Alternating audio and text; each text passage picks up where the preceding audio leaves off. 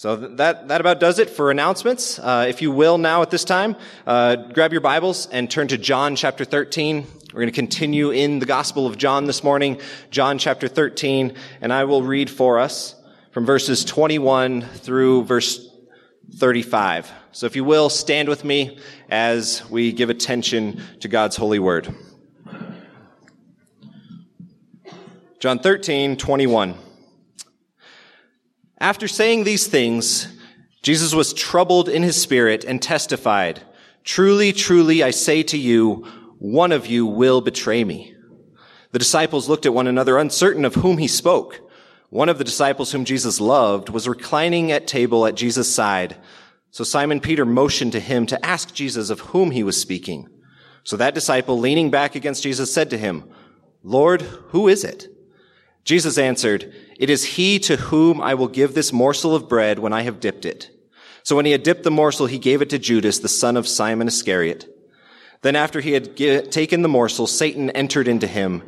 Jesus said to him, What you are going to do, do quickly. Now no one at the table knew why he said this to him.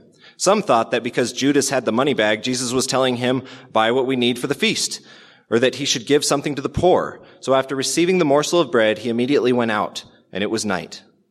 When he had gone out, Jesus said, Now is the Son of Man glorified, and God is glorified in him. If God is glorified in him, God will also glorify him in himself, and glorify him at once. Little children, yet a little while I am with you. You will seek me, and just as I said to the Jews, so now I also say to you, where I am going, you cannot come.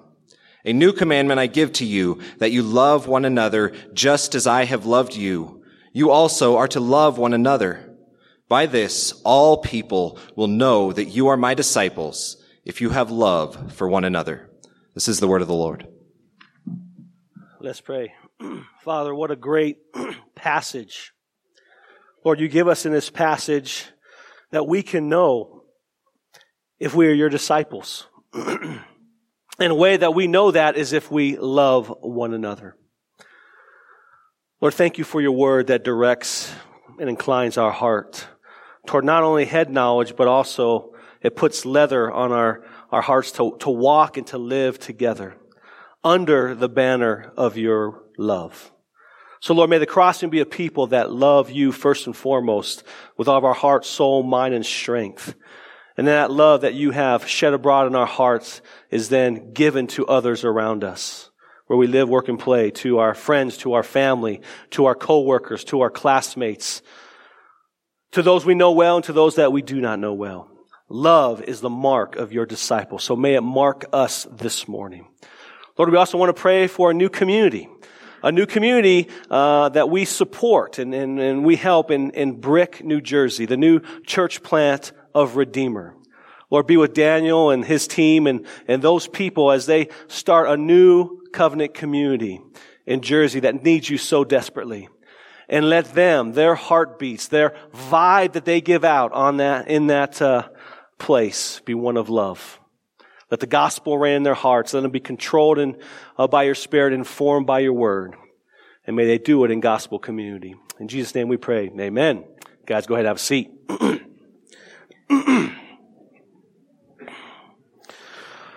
well, good. Still in 2018. How we doing on our resolutions? Doing well? Getting after it? I hope so.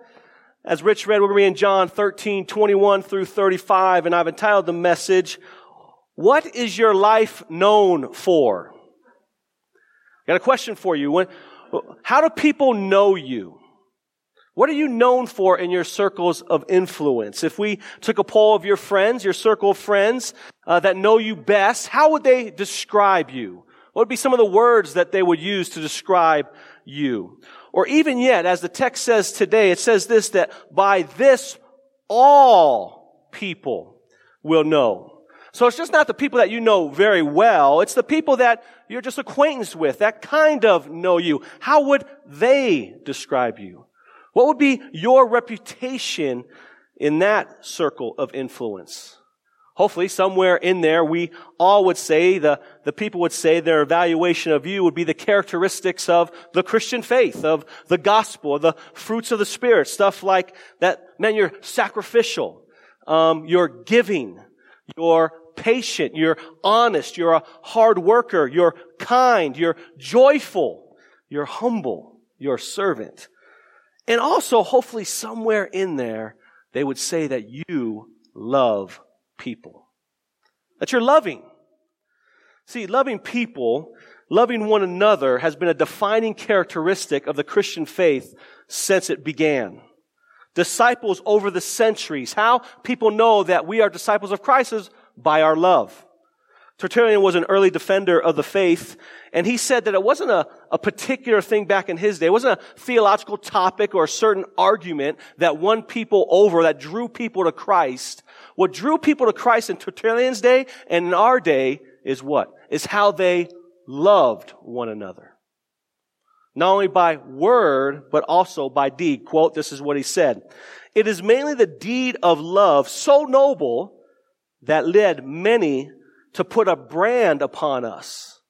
So when people would say Christian, it says, this is the brand. Think livestock that they get branded. This is the brand. This is the, the, the sign on which was stamped on Christians back in his day. See, they say, see how they love one another, how they are ready even to die for one another. This is what marked the Christian community in Tertullian's day and is what marks us even in our day, and it's what marked Jesus and his disciples in their day. Christians were effective and will always be effective in bringing people to Christ when they are in word and deed loving one another. Last week I asked you to take a New Year's resolution with me. Do you guys remember that? There were three things that we uh, were going to uh, re- uh, be resolved about in 2018. What were they? That we would be humble, that we would be servants, and this week that we would love. Love one another. These were the foundational principles of Jesus' new covenant community, which he is starting in John chapter 13. His church and the leaders of this, of his church. And this should be at the forefront of our minds this morning as well. That we are people known for our love. So let's dive into John 13, the rest of John 13. First, we see the opposite characteristic of a disciple of Christ seen in Judas, one who is a betrayer and walks in darkness. Verse 21. After saying these things, Jesus was troubled in his spirit and testified, Truly, truly, I say to you, one of you will betray me. Talking to his 12 disciples in the upper room. The disciples looked at one another uncertain of whom he spoke. So last week we looked at the first half of John 13, this unbelievable, this jaw-dropping scene of Jesus in his humility, taking on the form of a servant, the identity of a servant, bending down, stripping off his garment, and washing his disciples' dirty feet. The humility that he had led to service. And it was an incredible scene. Even Judas, the one that he knew would be responsible for Jesus' arrest, trial, and end up crucifixion. And what we see in verse 21 is we, we see now the humanity of Jesus even, even more on display. Not only as a humble servant, but now we see it as he is troubled. He is deeply moved with a holy agitation and sorrow. It's the same word we looked at when we looked at John 11, 33, when referring to Mary when she was weeping over her brother's death, Lazarus, she was weeping. And when Jesus saw Mary weeping, it says that he was deeply moved. Why? Here, he's deeply moved because betrayal is a painful, painful thing. Even for the Son of Man. It hurts. Judas, one of Jesus' closest friends, he, he broke bread with him. He lived life with him for three years. Jesus handpicked Judas to be in his original crew. And yet, this man was going to betray him. And actually already has betrayed him. He is just putting the cherry on top right now. And when we read this text, when we read that Jesus was troubled because he knows someone in this room is going to betray him, when we read this text, we feel it, don't we? We feel it. We feel the agitation in Jesus. We feel the, the troubling spirit in Jesus. Why? Because many of us have been betrayed as well. Many of us have felt betrayed by a friend, a, a family member, a spouse, a, a boyfriend, a girlfriend, a coworker. We know exactly what Jesus is feeling right now because we have felt it.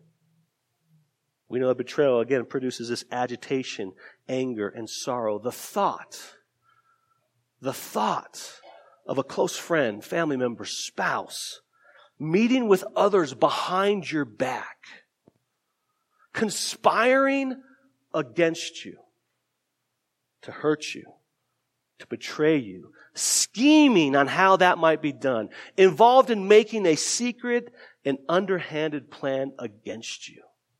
This is what betrayal is. And the thought of that, when it comes to execution, when it hits us from the blind side, it's devastating, isn't it? Everyone in here understands that feeling. Obviously, the, the best illustration that I can give is from Braveheart, right? William Wallace, when he was betrayed by the nobles, and in particular, Robert the Bruce. You guys remember that scene? When he finds out that he knocks off, takes off Robert the Bruce's helmet, and there he is, and, and, and William Wallace is about ready to, you know, take him out.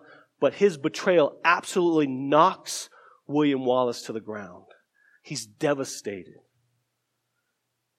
It's a tough picture, and this is what happens to Jesus.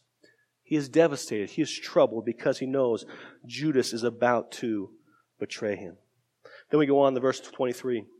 One of his disciples whom Jesus loved we believe that to be John the apostle, the writer of this gospel, was reclining at the table with Jesus' side, at Jesus' side. And so was Simon Peter motioned to him, to John, to ask Jesus of whom he was speaking. Who? Peter wants to know who wants to betray him. And so the disciple John, leaning back against Jesus, said to him, Lord, who is it? And Jesus answered to John, It is he who I give this morsel of bread when I have dipped it. And so when he dipped the morsel, he gave it to Judas, the son of Simon Iscariot.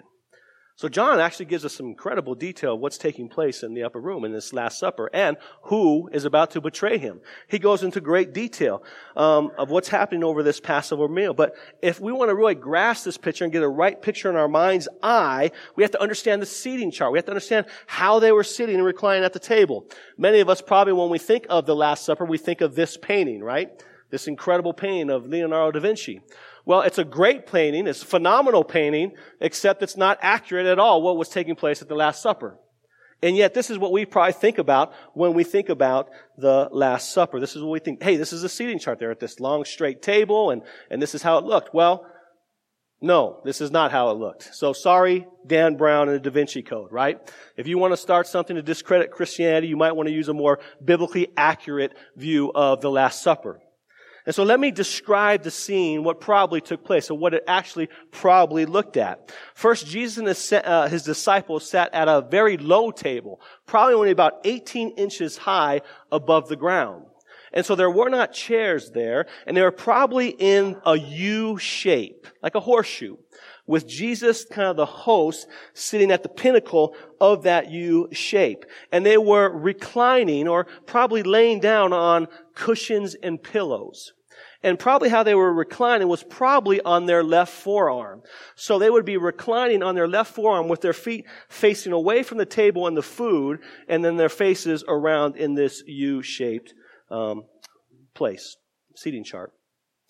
And so, why would you lean on your left hand, uh, uh, left forearm? Because most, most people back then are right-handed. So it was very easy for Jesus to take the food, dip it, and then pass it on using their right hand. They were more coordinated with their right hand. And so you can picture them laying on their, again, their left forearm, some on their shoulders, on their back, uh, again, facing the table and their feet off. And so this probably means, where was John in this seating chart? If Jesus is at the end, it says that John leaned on his chest, on Jesus' chest. That probably means as Jesus was laying here, John was on his right side here because he would lean back onto Jesus' chest. And so Jesus, uh, John leans back onto Jesus' chest and is like, hey, who is it?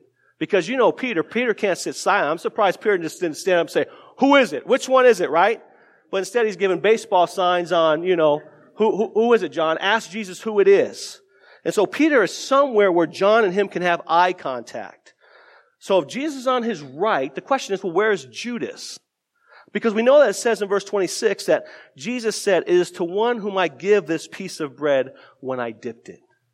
And again, John is being very detailed here. So we don't, we don't say that Jesus dipped it. He got up out of his seat. He went and he gave it to, you know, Judas. It doesn't say that Jesus threw it to Judas, right? It says that Jesus dipped it and he probably gave it to Judas on his left. This is what would also happen. The host would be the initiator of where the food would go. He would start the process. And so John on his right, leaning into Jesus. Hey, who is it going to define? Judas on his left. Jesus dips the morsel in and gives it to Judas.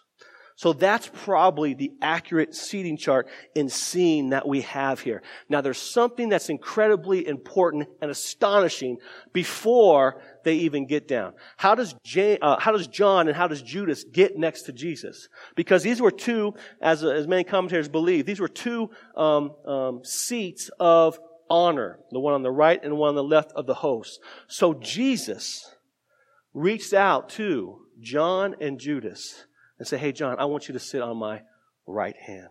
Hey, Judas, I would like to sit you on my left side.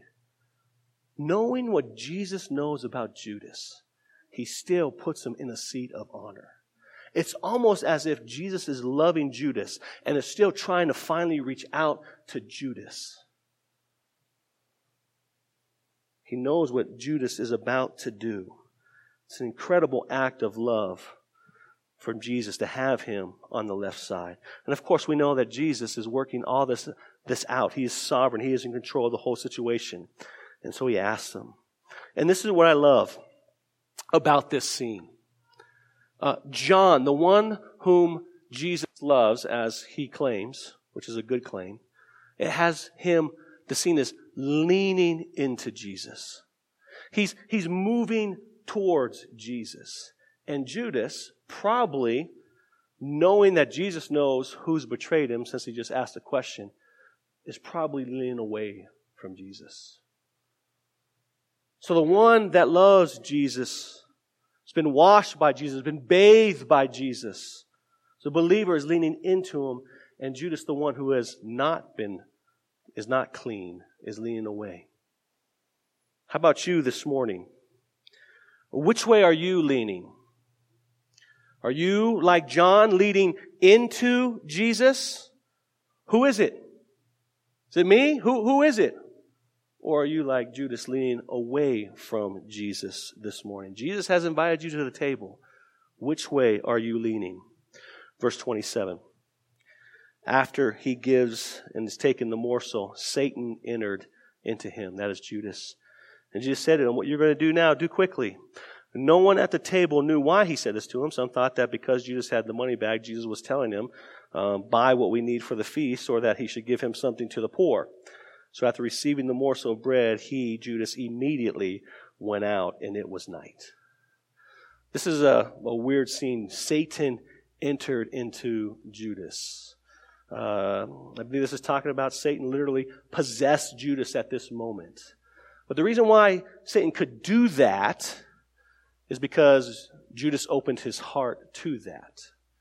He was leaning away, walking away from Jesus. He was not a believer. A believer cannot be possessed by Satan or a demon. Satan, this also tells about how important this is because Satan is just a created angel, He can only be in one place at one time. He's not um, omnipresent everywhere like God. He can only be in one place at one time. He's here at this moment, at this scene, in the upper room, and he entered into Judas. Why? Because Judas was open. Was not a believer. This is a scary thought if you're in here and you don't have the, the Holy Spirit that dwells in you. A Christian, when we repent in Christ and trust in Christ, we get the, the Holy Spirit. The Holy Spirit comes in and dwells us. We are now the temple of the Holy Spirit. That was not Judas. It's clear in John 13 when even Jesus says he does not belong to him. It is the one who is, betrays me is not clean. So this is a scary scene. Satan in, into him. Now again, Judas has already left Jesus and already betrayed Jesus. Satan is just make sure he continues through with it. The plan of the sovereign king. It's also very significant, this phrase, it was night. It was night. You see that at the end of verse 30. So after receiving the morsel of bread, he immediately went out and it was night. We know as we've been going through and walking through the Gospel of John that John loves light and darkness. He contrasts that. Um, we, we know that Jesus, again, touches on that. In the opening words of John and John chapter 1, it says this, and in him was life, and the life was the light of men. And the light shines in the darkness, and darkness has not overcome them. John 8, 12, Jesus says, I am the light of the world. Whoever follows me will not walk in darkness, but will have the light. And this is what we see happening in John. Judas, it was night. He walked into darkness. John led into the light. Therefore, to walk in the light is to be led by Jesus, which leads to life. And the one who walks in darkness, who walks in the night, walks away from Jesus in life. There's a great practical question that happened in verse 21 when Jesus says, or practical application for us, when Jesus said, One of you will betray me. And then verse 22 says, The disciples looked at one another, uh, wondering who it might be. This is a sobering statement. And it causes disciples to quickly do a quick examination of their own hearts. Do we walk in the light or do we walk in the darkness? Do we lean into Jesus or do we lean away from Jesus? And I think it'd be a great practical application for us this morning as well. Where are you leaning? Are you lean into Jesus, away from Jesus? Are you walking in the light? Or are you walking in the darkness? Examine your life this morning. Examine your heart this morning to see where you stand, with who you stand, Judas or the rest of his disciples. That takes us to the second principle, the foundational characteristics of a disciple of Christ, as demonstrated by Jesus himself, and that is love. 31 through 35. Verse 31. When he had gone out, Jesus said, Now is the Son of Man glorified, and God is glorified in him. If God is glorified in him, God will also glorify him in himself and glorify him at once. What's the point of this verse? Glory, right? We know that. We see that word over and over again. He's saying something. And so what we read is that the Father and Son glorify one another. Why? Because this is the most important topic, attribute, characteristic of this story and of God. Everything revolves around Him and His glory. I was a, a, a, young, about 20 plus years ago when I was just getting into ministry. I was being mentored by this uh, old Presbyterian pastor, just an awesome. He'd go study, you smell the, you know, smell the smoke and the, from his little pipe, you know, and he sat me down and, and he was like, all right, son, I got a, the first question he asked me. What is the most important characteristic, attribute, theological topic about the Bible, about the gospel? What is, what is this thing all about? And I, as a young, prideful man, said, the sovereignty of God. And he said, no soup for you, you know? No, it's about the glory of God. That's what this book is about. It's about God and His glory. So this is what we see. We see Jesus glorified the Father. How did He glorify the Father? He was obedient to the call that He was given to the point of death. He was obedient. He was faithful. He was committed to His Father's call on His life all the way up even to the end of being betrayed, being arrested, being beaten, being crucified on the cross to death. He was obedient. He honored the Father through that. And then it says that God, the Father, will glorify His Son. How did God the Father glorify His Son? He glorified Him in the resurrection. He glorified Him in the ascension. He glorifies Him in the coronation, of putting Jesus to the right hand of the Father. He is the King. And so what we see here is we see God the Father glorifying the Son, God the Son glorifying the Father. Why? Because this is what this book is about. It's about God's glory and the redeeming story of Christ. Now, I said last week that this uh, seeing this beginning in John 13 is the beginning of the new covenant community. Some believe it begins in Acts chapter 1. I think it just becomes more, um, it grows, it puts more uh, detailed on the community. But I think the community has started here in the upper room with Jesus and his 12. Again, this is the beginning of his private ministry. The world is now on the outside. It's Jesus and his 12, and especially now that Judas is gone. It is just Jesus and his disciples. Everyone in this room is a Christian, is a believer, is the leaders of the church. And we see this is emphasized in verse 33 where Jesus says, little children. Yet a little while while I'm with you, you will seek me. And, and just as I said to the Jews, so now I will say to you, where I'm going, you cannot come yet. You have some work to do. You have a mission to fulfill. Just like I fulfilled my father's mission, now you have to fulfill the mission that I'm giving you. And that is to be leaders of my church. And he finishes the sentence in verse 38. You will follow me afterwards. You will, but not yet. So we see here that Jesus emphasized this new covenant community by calling these 12 men, these 12 leaders, his little children. Why is that so significant? Because Jesus nowhere else in the Gospels ever called his disciples this, little children, until now. This is the only place where we see Jesus refer to his disciples as his children. And guess who's not there? Judas. He ain't there. It's just now Jesus and his boys. That's who's in this room. This leaders, new covenant community.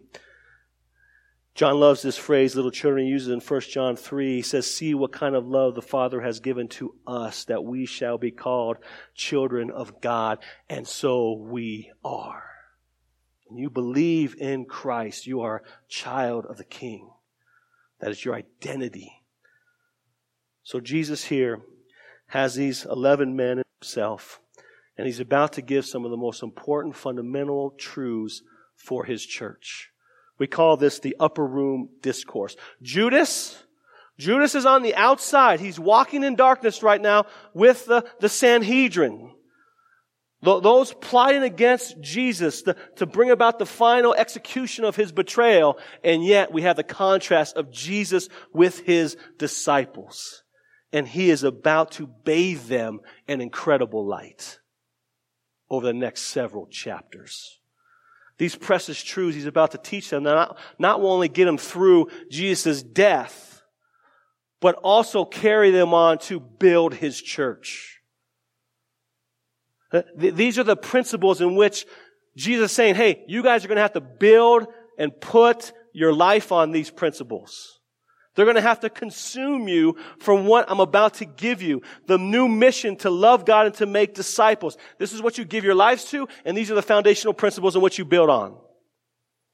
And not only you, disciples, but throughout the centuries, that people that are called by my name will also build their lives, give their lives to this mission to love God and to make disciples.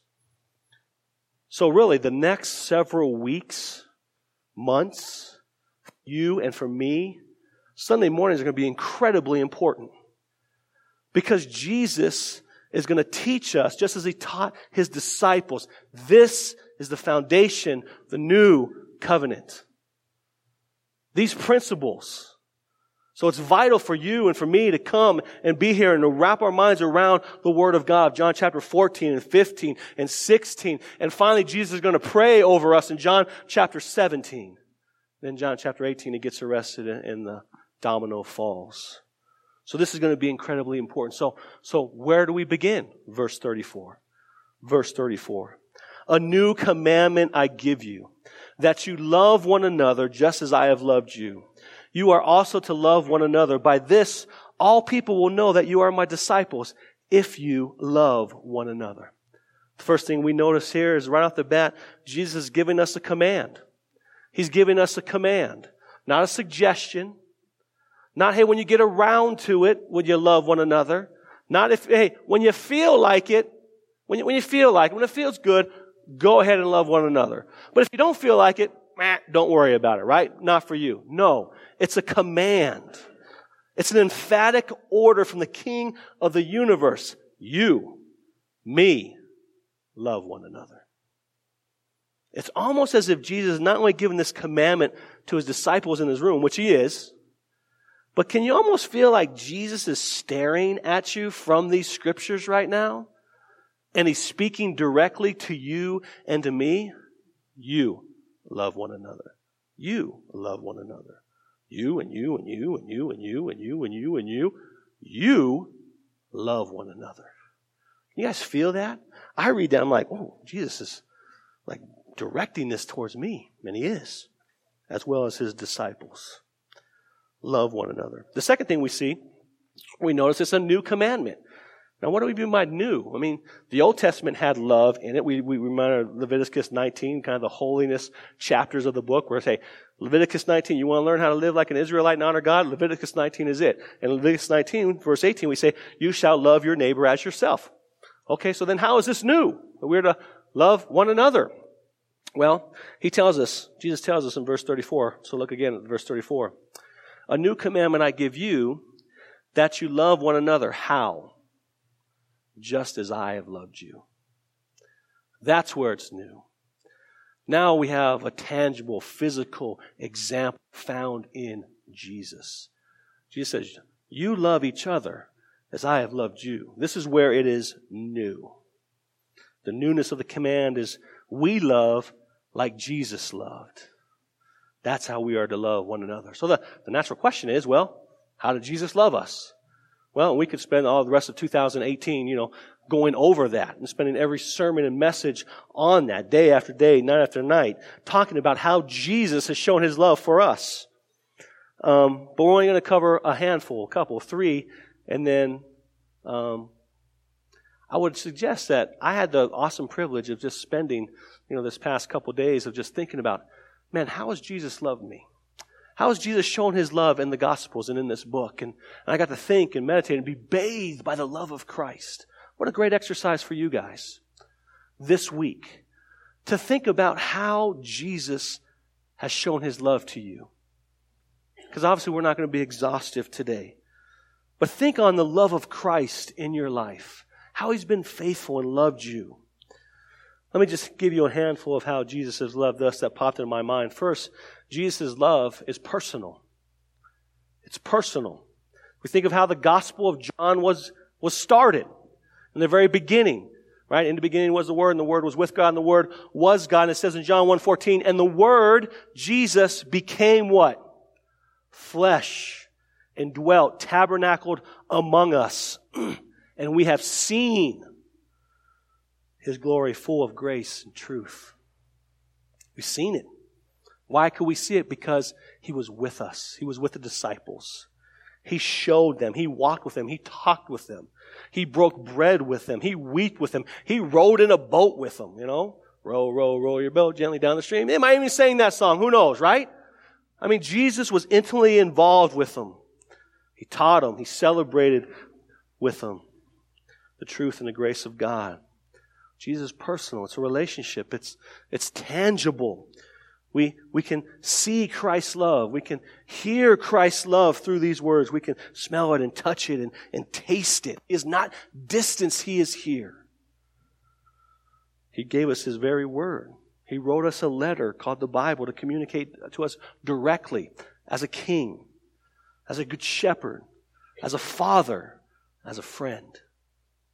That's how He communicates to us. He understands the peaks and valleys of life because he walked on this earth as a man. Was tempted in every way, just as we were. Yet he was without sin. So he can meet us where we're at in life, the highs, the lows. He can meet us mentally and physically and emotionally and spiritually. Why? Because he was here. He was flesh. He dwelt among us. So Jesus' love is, is personal. It's so personal, he uses this description of love to describe his relationship with his people. Remember when we talked about um, Lazarus? When Mary and Martha sent for Jesus and he said, Hey, Jesus, the one you what? Love is sick. How personal is that? Uh, John, right here, tells us in what, verse 23, um, the disciple that you love. Jesus was so intimate in their life that they were described as those that he loved. They felt his love personally, intimately. And so do we. That, that title that Jesus loves, the one that you love, remember we talked about that, is not, is just not confined to, to them. It's confined to you and me. We talked about prayer. Remember we talked about prayer. Hey, this is Aaron, Jesus. Remember, the one that you love, the one that you died for, the one that you showed your love for, me. How awesome is that? Jesus' love is personal to everyone in here who had repented and trusted in him. Secondly, Jesus' love produces something in us. It accomplishes something. Um, namely, salvation and faith. Salvation and growth and faith and justification and sanctification and, and all these other things, redemption and reconciliation and justification and propitiation. I mean, all these things, it, it produces something, Jesus' love, for the, his people and for us. Remember he told Nicodemus in John chapter 3, right? For God so loved the world that he gave his only begotten son that whoever believes in him should not perish, but have eternal life. Remember he told um, uh, the woman at the well in John 4, hey, if you thirst, you come and drink from me, the living water, and you will never thirst again. And Nicodemus chapter 11, he told the disciples, hey, Lazarus, you know, is sick.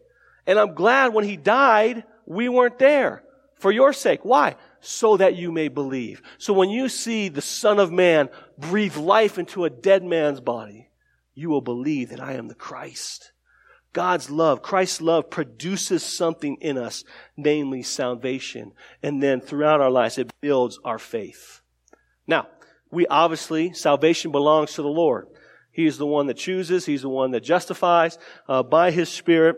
Um, we don't save anyone. God saves people. Jesus saves individuals. But He uses us. We are the means. We are the ambassadors of His message, the message of salvation, the gospel. Uh, people get saved because they hear the gospel. The gospel is good news. News is proclaimed. It's declared. It's preached, and Jesus uses you and me to do that. Romans chapter 10 says, Hey, how are they going to hear? How are they going to be saved if no one preaches the gospel to them? How blessed are the feet of those who bring or preach the good news. So we can love others when we proclaim the gospel. Think of Jesus in John chapter 4 with the woman at the well. Just crosses over the social barriers, the ethnic barrier, the gender barrier, the political barrier, and proclaims the gospel to this woman. And we believe that she believes. He shared the gospel. This is the love. And it's this love that should propel you and me to do the same with those in our circles of influence. That we love others as Jesus has loved us. That the gospel message produces something in us, namely salvation and faith. This is what Jesus loves produce. So it's personal, it produces accomplished from us, and finally it is patient. Jesus' love is patient. It is long suffering. You can almost feel this. How many times do we read in the Gospels that the disciples didn't understand? Right? I mean, Jesus couldn't lay it out any clearer. The disciples did not understand. How many times did Thomas doubt in those three years?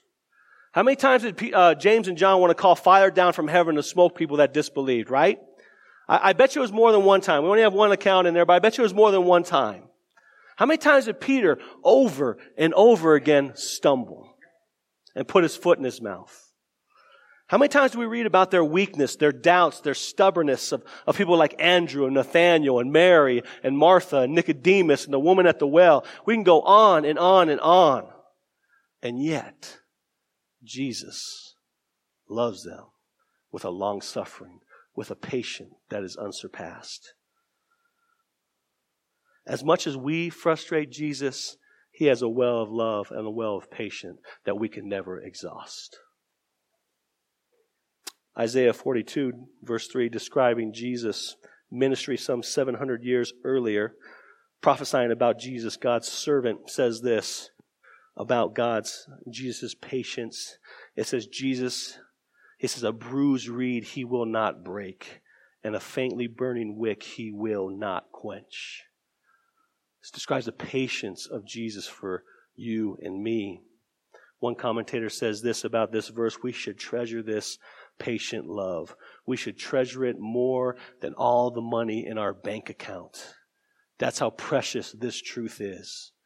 That he will not break a bruised reed or faintly burning wick. Jesus is patient with you and me. So think about that in your life. Who in your life today do you need to show loving patience to, just as Jesus showed it to you? Or this week, this is how we are to love. This is how Jesus loved us with patience. A love that produces something and a love that is personal. Now, we could go on and on. We could talk about Jesus' love that was a sacrificial love, right? But God demonstrated his love towards us that while we were yet sinners, Christ died for us. We could, we could talk about that. We could talk about Jesus' love as it's, it's giving. Jesus' love forgives. Jesus' love uh, causes us to pray. Jesus' love bears burdens. It speaks truth. It's kind. It does not envy. It does not boast. It never fails. And we can go on and on and on. This week, meditate on Jesus' love towards you so that you can extend it to others. This is how Jesus loves us. Therefore, his command is that we love others just as he's loved us. Now, some of you are saying right now, and maybe all of us are saying right now, it's like, I can't love like Jesus. Uh, Jesus loved perfectly, yes. Um, Jesus was God, yes. Jesus was man, yes. But that's where it gives us hope. Jesus was man. We are human like him, and, and just as Jesus was human, he obeyed. Now again, we're not going to be perfect like Jesus, but we still have the ability to live out this command. Why? Because Jesus has given us this ability. First, he gives us a command. Wherever he gives us a command, he never, he always gives us the ability to obey the command. He never withholds that from us. Romans 5, 5 says this, the love of God has been poured out where? In our hearts. God has poured his love into your hearts through the Holy Spirit, whom he has given to us. Therefore, we can love like Jesus loved because he has given us his love. He has poured it into your heart and my heart.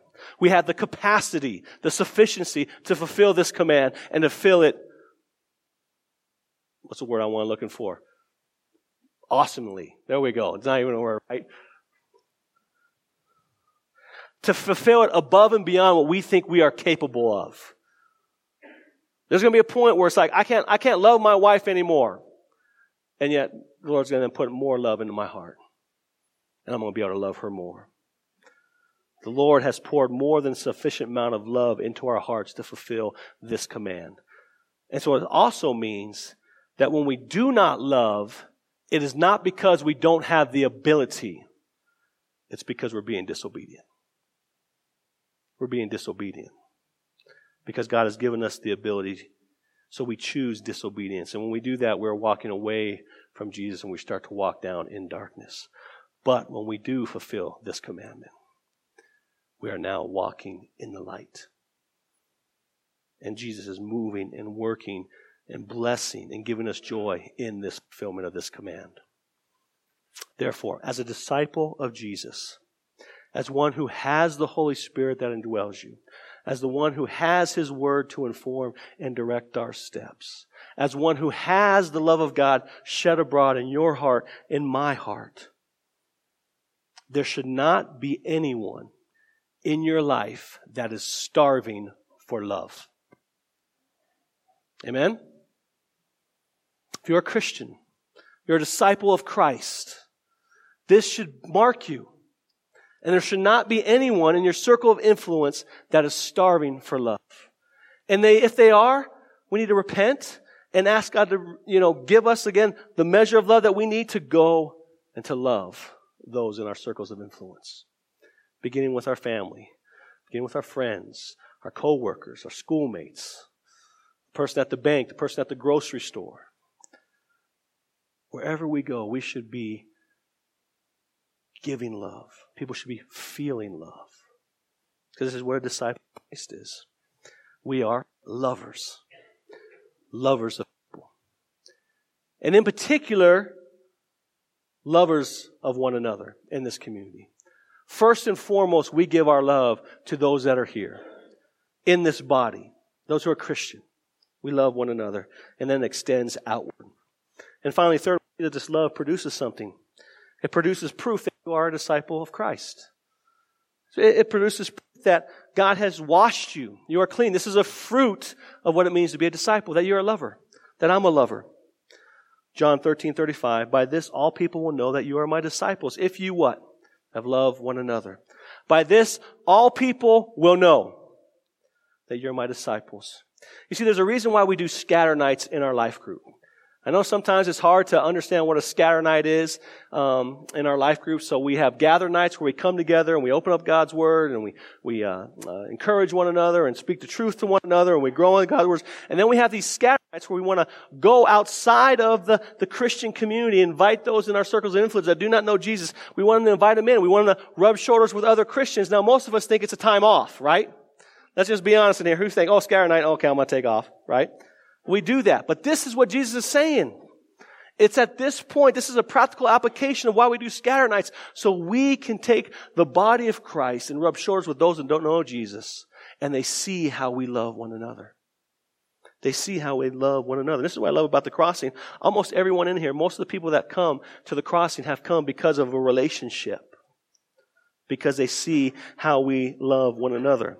They hear the stories about how we love one another and serve one another, how we support one another, and rejoice with one another, how we give to one another. You guys have an incredible testimony. And the reason why the crossing is still around some, you know, going on eight years is because of this principle. We understand this. We understand God's love towards us it's our vertical relationship, and we want to love God, and then also we know that we are called to give away His love and be examples of His love. So, let's continue to be intentional in 2018 and continue to love each other as Jesus has loved us. This is the New Year's resolution. We want to be resolved in this resolution in 2018 to continue what you guys have been doing. You've been loving God and you've also been loving one another. And let's continue to do that so we can continue to be used by God as His ambassadors to grow His church for His glory and for our joy. Amen? Let's pray. Father, thank you for this great passage, Lord.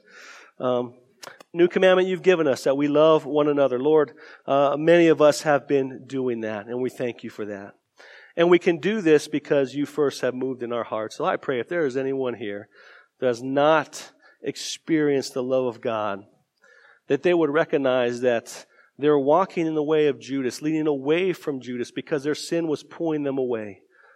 But because of your great love for us, that you, you died to bring us back in. And Lord, I would say that they would see their sin, they would repent of their sin, and they would throw themselves on the love and the mercy of Jesus, what you have died, did for them, that you were their substitute and died for their sins on the cross, that they would repent and trust in that. And for us that have, let this truth be renewed in our hearts. That we don't withhold love from anyone in our circle of influence because you have not withheld it from us.